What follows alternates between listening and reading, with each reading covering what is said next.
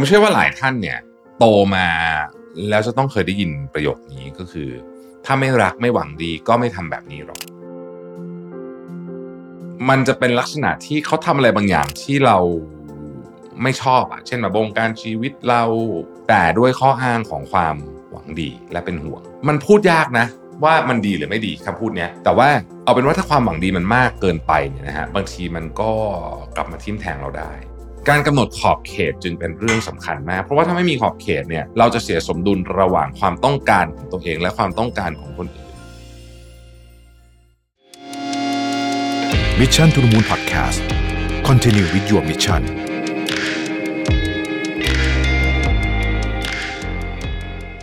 สวัสดีครับ ยินดีต้อนรับเข้าสู่ Mission to the Moon Podcast นะครับ คุณอยู่กับปรวิทย์หันุสาหะครับ ผมเชื่อว่าหลายท่านเนี่ย โตมาแล้วจะต้องเคยได้ยินประโยคนี้ก็คือ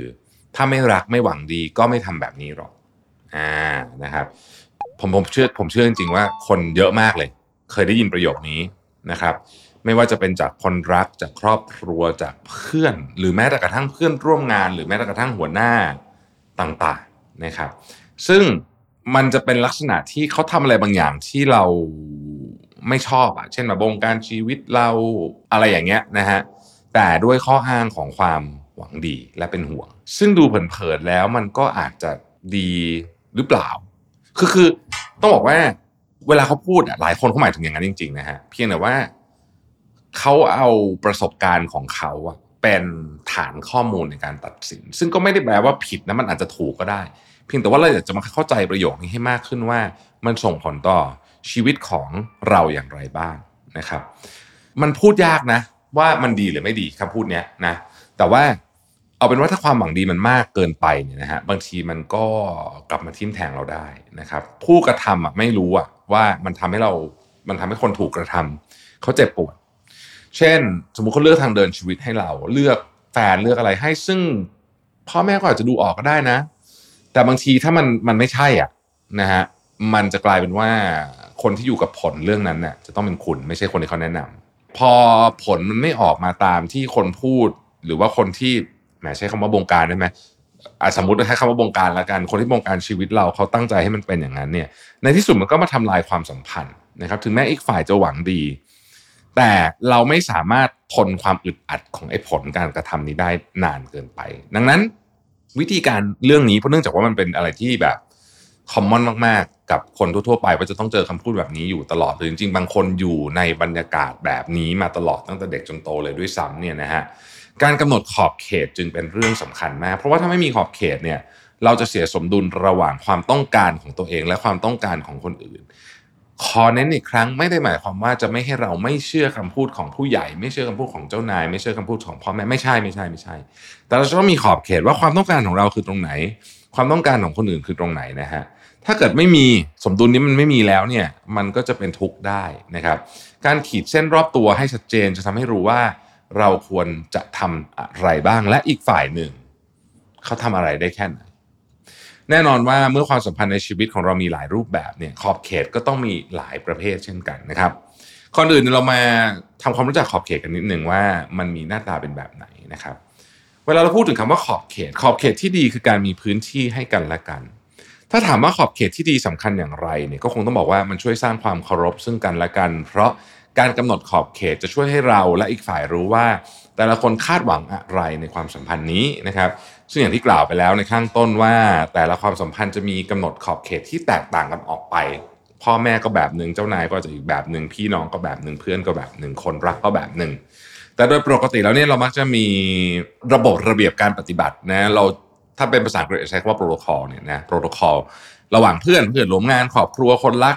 แตกต่างกันออกไปอยู่แล้วนะคุณคงไม่ใช้โปรโตคอลชุดเดียวกันจัดการกับคนทุกคนอยู่แล้วนะฮะอะยกตัวอย่างเช่นเรื่องเงินนะครับ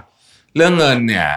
แม่พ่อแม่ลูกกันอาจจะไม่ได้ซีเรียสมากอยู่แล้วถูกถูกไหมอ่าอย่างสมมติว่าเราไปอย่างเราไปเที่ยวกับพ่อแม่อย่างเงี้ยส่วนใหญ่พ่อแม่เขาจ่ายตังค์ให้อยู่แล้วถูกไหมอ่านะฮะไปกับแฟน ถ้าแต่งงานแล้วก็ยิ่งก็ยิ่งก็ยิ่งไม่ค่อยซีเรียสใหญ่ ถ้ายังไม่แต่งงานก็โอเค อาจจะมีแยกต้องแยกบัญชีกันอยู่ แต่ว่าโอเคไปเที่ยวก็จะเหันหาเหมือนกับช่วยๆกันได้ แต่ก็ไม่ได้ซีเรียสมาก แต่กับเพื่อนอย่างเงี้ยส่วนใหญ่เราหารเท่าอยู่แล้วใช่ไหมระบบปกตินะเพราะนั้นอย่างเรื่องเงินแค่เรื่องเดียวเนี่ยก็จะเห็นว่าระบบปฏิบัติการเอ่อโปรโตคอลมันต่างกันนะครับนอกจากนี้ในการแสดงเรื่องอารมณ์ก็ต่างกันนะฮะอย่างบางอย่างเนี่ยในในครอบครัวเราพูดได้ เราแสดงอารมณ์เรื่องนี้ได้ แต่กับเฮ้ยที่ทำงานไม่ได้ นะมันอาจจะเกิดความยุ่งยากได้แล้วเขาก็ไม่เข้าใจเพราะว่า แต่ละครอบครัวก็มีวัฒนธรรมบางอย่างที่โอเคที่บ้าน แต่ไม่โอเคนะ ถ้าไปทำแบบนี้ที่ทำงานอะไรแบบนี้นะครับ ดังนั้นเนี่ยขอบเขตเนี่ยมันก็จะไม่เหมือนกันนะครับ ตัวอย่างของการมีขอบเขตของความสัมพันธ์ที่ดีนะฮะไม่ว่าจะเป็นใครก็ตามเนี่ยนะฮะเช่นหนึ่งถามความเห็นชอบของกันและกันเสมอว่าแบบนี้โอเคหรือเปล่านะครับสองแสดงความรู้สึกขอบคุณให้กัน เมื่อมีการทำอะไรให้กันนะครับสามคือคำนึงถึงความรู้สึกของอีกฝ่ายหนึ่งสี่คือให้พื้นที่อิสระและไม่ไม่ยึดติดกันมากจนเกินไป ไม่ว่าจะเป็นใครก็ตามนะครับ แล้วก็ห้าเนี่ยอันนี้สำคัญมากเคารพในความแตกต่างทางความคิดมุมมองความรู้สึกและความเชื่อนะฮะไอ้ไอ้ข้อนี้แหละไอ้ข้อ5เนี่ยจะเป็นตัวที่มีปัญหากันเยอะนะฮะเพราะว่าเราอะชอบบางทีอะเราก็บางทีเราก็เป็นคนไปบงการชีวิตคนอื่นเหมือนกันโดยไม่รู้ตัวคือ เราเราเอาความคิดเราไปใส่หัวคนอื่น นะฮะอย่างไรก็ตามเนี่ยถึงแม้ว่าการกำหนดขอบเขตจะสำคัญ แต่เราก็ต้องรู้จักความพอดีเหมือนกัน เพราะว่าถ้าเกิดเราตั้งขอบเขตแบบเข้มงวดจนเกินไปนะฮะ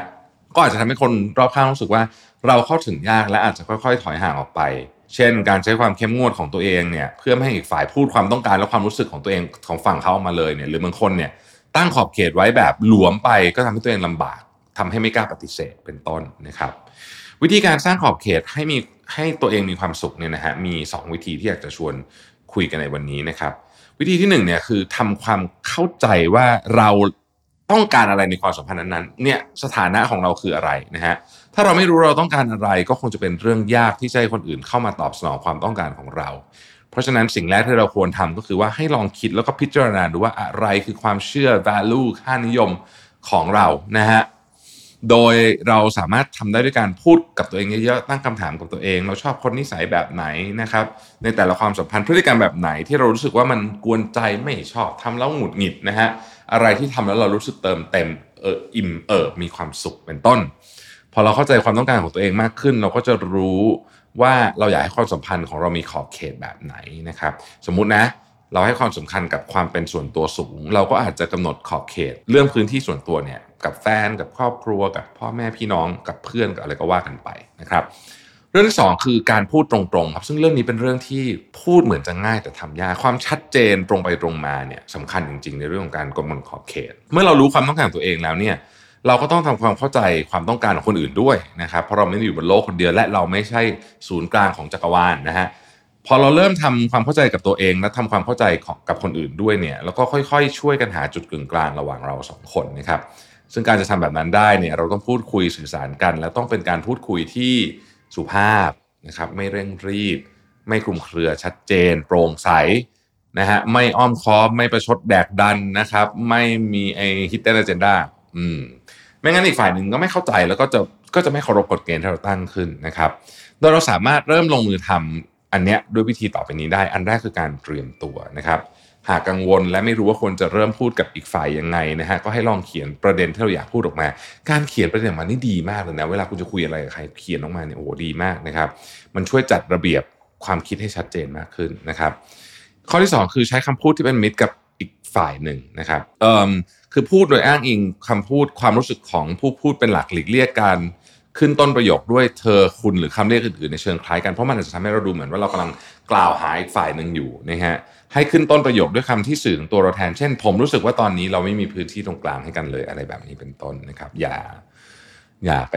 พุ่งใส่เขาก่อนนั่นแหละนะครับ อันที่ 3 มีความชัดเจนอย่างที่บอกนะฮะเมื่อพูดหรือขออะไร อย่าขอแบบคลุมเครือ อย่าขอแบบเฮ้ยเขาต้องคิดออกสิว่าฉันต้องการแบบนี้ บอกไปเลยต้องการอะไร นี่คือพื้นที่นี่คือเส้นของเรานะครับ บอกไปชัดเจน อะไรที่เราไม่สบายใจบอกได้นะฮะตรงไปตรงมานั่นเอง เมื่อเรามีขอบเขตระหว่างกันก็เป็นไปได้ว่าสถานการณ์ของเราเนี่ยมันจะมีความชัดเจนมากขึ้นอยู่แล้ว แต่ก็ไม่ใช่ว่าทุกคนจะสามารถปฏิบัติได้ตลอดเวลานะฮะบางทีก็ต้องบางทีเขาก็ลืมบ้างบางทีเขาก็ล้ำเขตบ้าง เราก็ต้องใจเย็นแล้วก็มีความหนักแน่นในสิ่งที่ตัวเองต้องการ แล้วก็คอยเตือนเขาอย่างสุภาพในขณะเดียวกัน เราก็ต้องระวัง การไปก้าวล้ำขอบเขตผู้อื่นเช่นกันนะครับ ไม่ว่าจะเป็นเพื่อนครอบครัวคนรักเพื่อนร่วมงาน หรือคนอื่นๆนะครับ ถ้าเราต้องเป็นส่วนหนึ่งของชีวิตของกันและกันแล้วเนี่ยการรู้จักเคารพ boundary หรือว่าขอบเขต